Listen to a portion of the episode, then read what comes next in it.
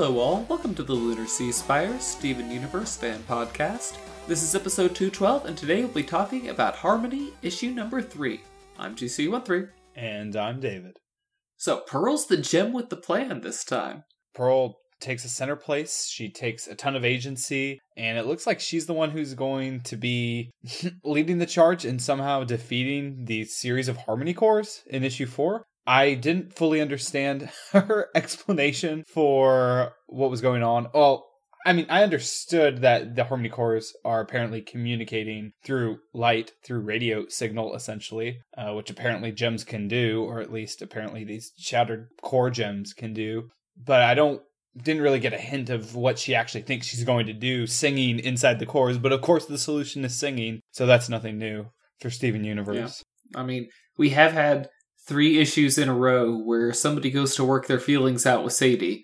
Well, I guess Sadie was working her feelings out the first time, but yes. You know, everyone's had their magical field trip with Sadie so far. Last time we talked about, I was a little disappointed in issue number 2 with how much the structure felt repeated. However, this time, even though we had another song featured, which apparently is just going to be a thing we do in a comic series called Harmony, Pearl's song meant a lot more this time around because instead of it just being a jam session that just happens for no other reason than it happened, Pearl's actually sort of desperately searching for Steven, and she's emotionally affected. She's having some of those feelings of Rose tied in there, and I like the actual sort of refrain of the song of her, you know, struggling a little bit with Steven. It was kind of a weird time to bring up these feelings, but it was a spin, sort of like the last comic where Amethyst sort of has a little moment talking about her relationship with Steven and sort of revealing a not completely new, but slightly different angle on, you know, how she pals around with him. Here, we get just a slightly different view of Pearl thinking about Steven as, we haven't heard her totally put into words before how she feels about the fact that Steven exists and she still loves him and cares about him as a new thing, even though she lost the old thing. Yeah. The song lyrics kind of do that. I mean, Steven's a very worthy replacement for Rose, and she just wants to make sure he loves her the way she always wanted Rose to, you know, love her back.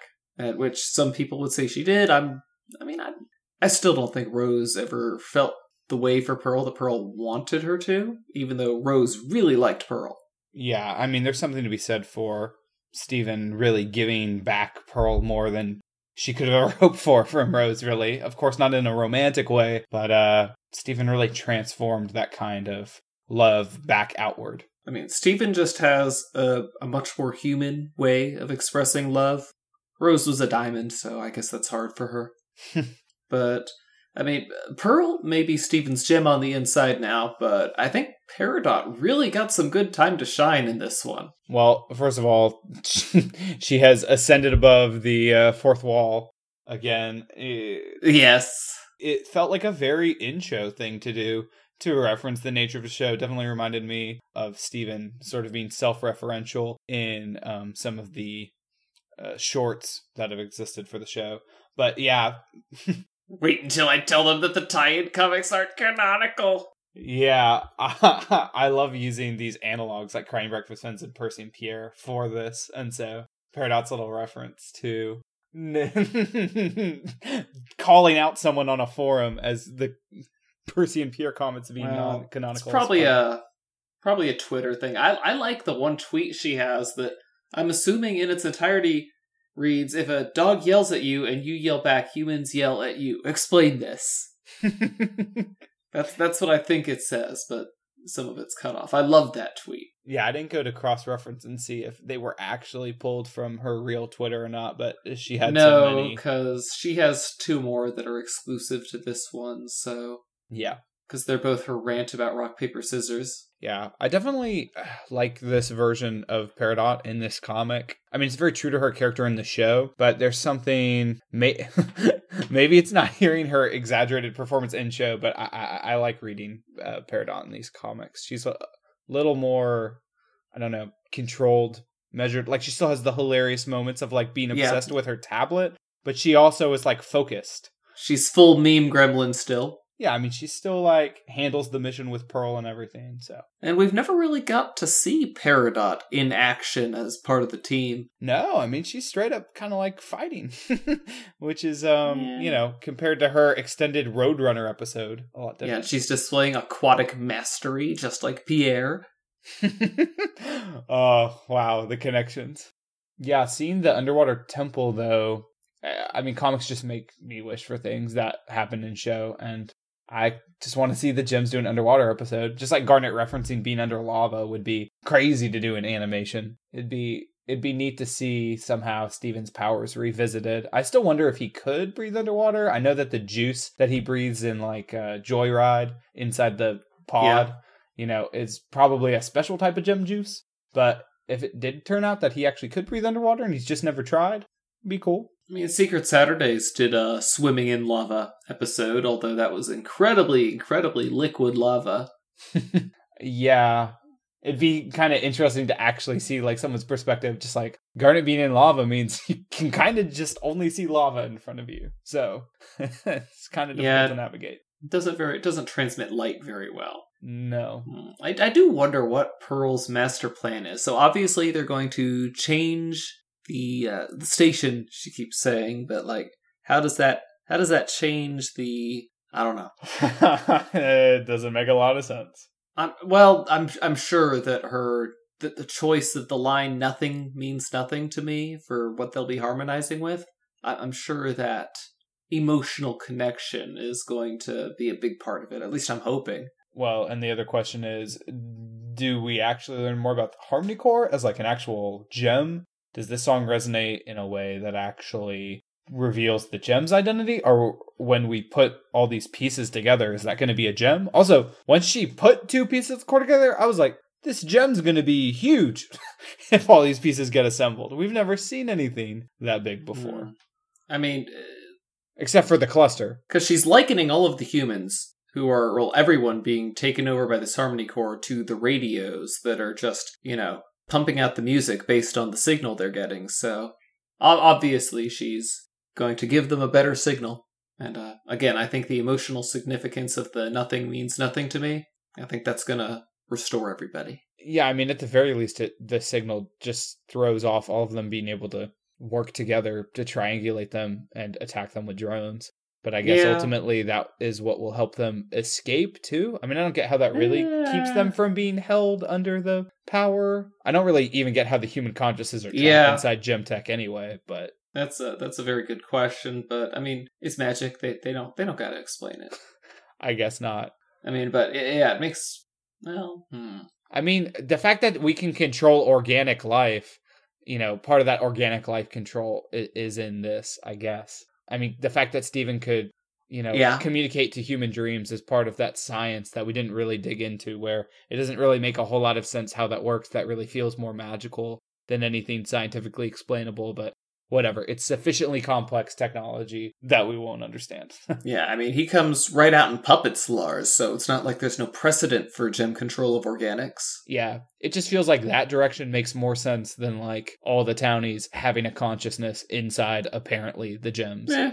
But whatever. So kind of moving on. So we've seen issue 3. This is the middle of the 5-issue miniseries. And I am now convinced that since Pearl's dragged us so close to a conclusion here, that we're either going to finish the storyline up entirely, or it's going to be like the middle episode of a trilogy, and we're going to have kind of a, this issue's solved, but look out for this issue, which would then lead us into the movie. Yeah. With 2 comics left, I feel like they have plenty of time to resolve this. After I saw the 2 Harmony Cores get smushed together, that thing didn't look more like the heart that we saw in the movie teaser, so I don't know. I mean, they could always have one holdout core, who knows? Yeah, that actually fits in too. You know, the Harmony Core decides to take drastic action.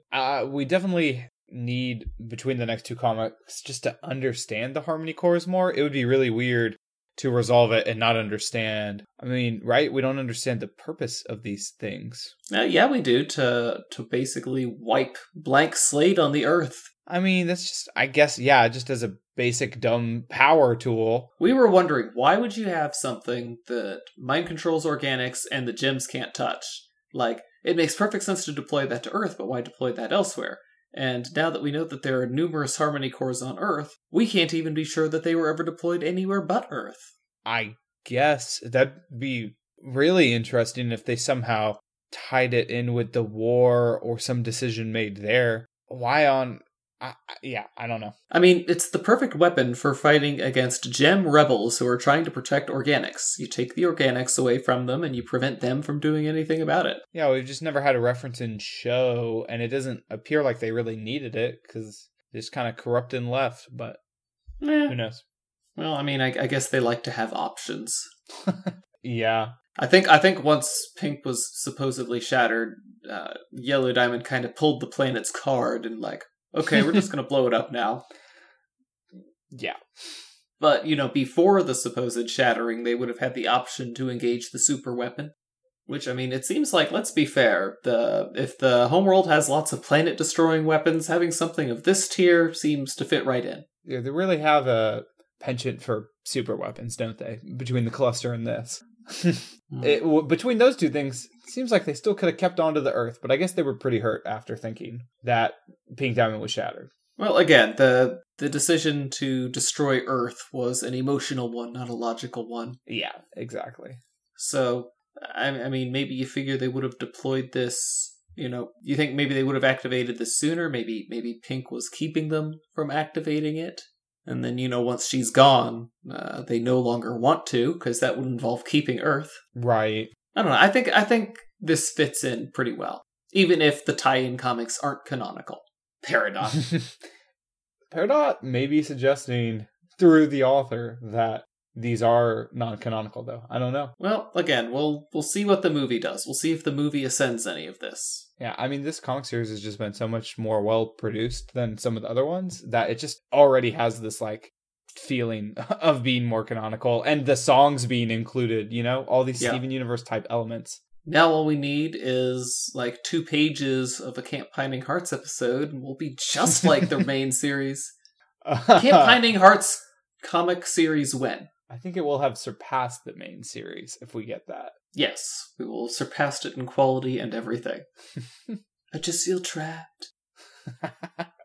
That reminds me that this comic provides... I thought it did pretty good representing Buck in the past 2 issues. And Buck sort of relating to Pearl. Yeah, the suspended F chord, yeah. Yeah, that just feeling of uncompletedness. I like that.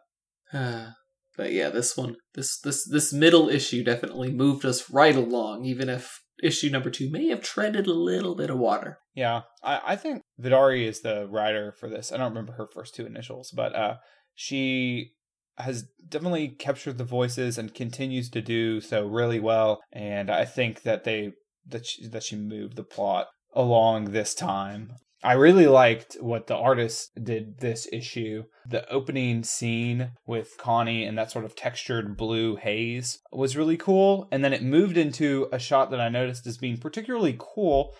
We don't really get like overheads of the living room often, and that's like on the 2nd page. But what she laid out is really neat because if you actually look at the page a little longer than just to read the text, you'll see like Peridot off in the corner, sort of listening in on the conversation. Yeah. Yeah, I liked that bit. That was great. I like it when the comics take that time to, I think Rebecca Sugar once described one of the effects of comics as being able to sort of mess with your perception of time, unlike a show where everything's timed out and the creator knows exactly how someone will see it.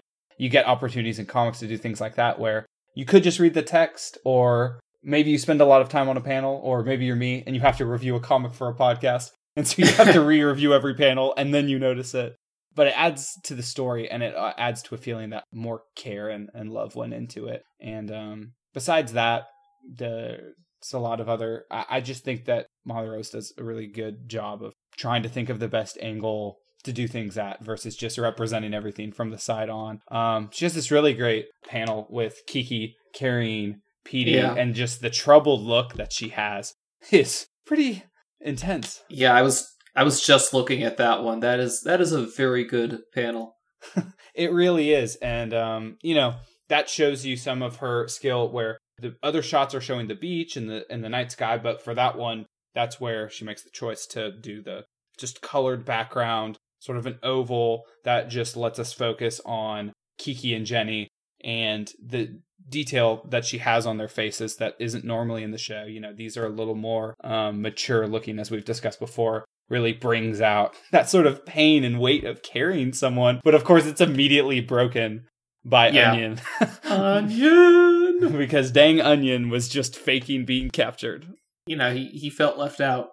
Oh, no, absolutely. I love how he just waited out on the beach, lying down, waiting. That's the long game. Onion's always ready for the long game. Because, of course, he really is still White Diamond. We've never seen them together, so... Yeah, I've never seen Onion and White in the same place, so, I mean, mark my words, something. Yeah, we still have an episode left in the season 5, so I'm still waiting for that real reveal, but anyway. I mean, can you imagine Onion talking? I don't know, it might not be true. That might just be a White Diamond robot, and the real White Diamond doesn't talk, because she's Onion. I mean, I'm okay that somehow secretly... any theory is fine with me. White Pearl could secretly also be Onion. I could see the damage translating. Pay no attention to the Pearl behind the curtain. Well, yeah, no, I mean, this goes deeper than that. Like, the damage to White Pearl's eye is the same damage that causes Onion to only be able to speak in fisherman speak instead of English. I mean, it goes pretty far. Taking this theory all the way to the top. And did you have any other thoughts about Harmony number 3? You know, you could always face a lull in the middle of a comic series like this, but this perfectly takes us into the next two comics. So I'm actually excited compared to where we were last comic to see where we go from here. Oh yeah, definitely eagerly anticipating the final two issues. So I think it's saying that issue number 4 will be out on November 7th. Yeah, which by that point, who knows, another month. Sometimes we've gotten Steven Universe announcements in November, so maybe that won't be the only piece of Steven Universe content between now and a month from now. I mean, I'm predicting some level of success for them because, you know, you have everyone on the cover, not just Garnet, who's the only one left. You have Pearl, Amethyst, and Peridot, whose outfit has changed since the first time we saw this cover posted. Ooh, but I guess we'll talk more about her outfit next month when the issue comes out. Yeah, absolutely. So guys, that's been us about Harmony number 3. We'll all see you next week. Until then, I'm GC13. And I'm David. Don't forget to leave us a review on iTunes. Later, everybody. Our opening and closing music is by James Roach. For more Steven Universe fan-related content, please visit lunarseaspire.com. Thank you for listening.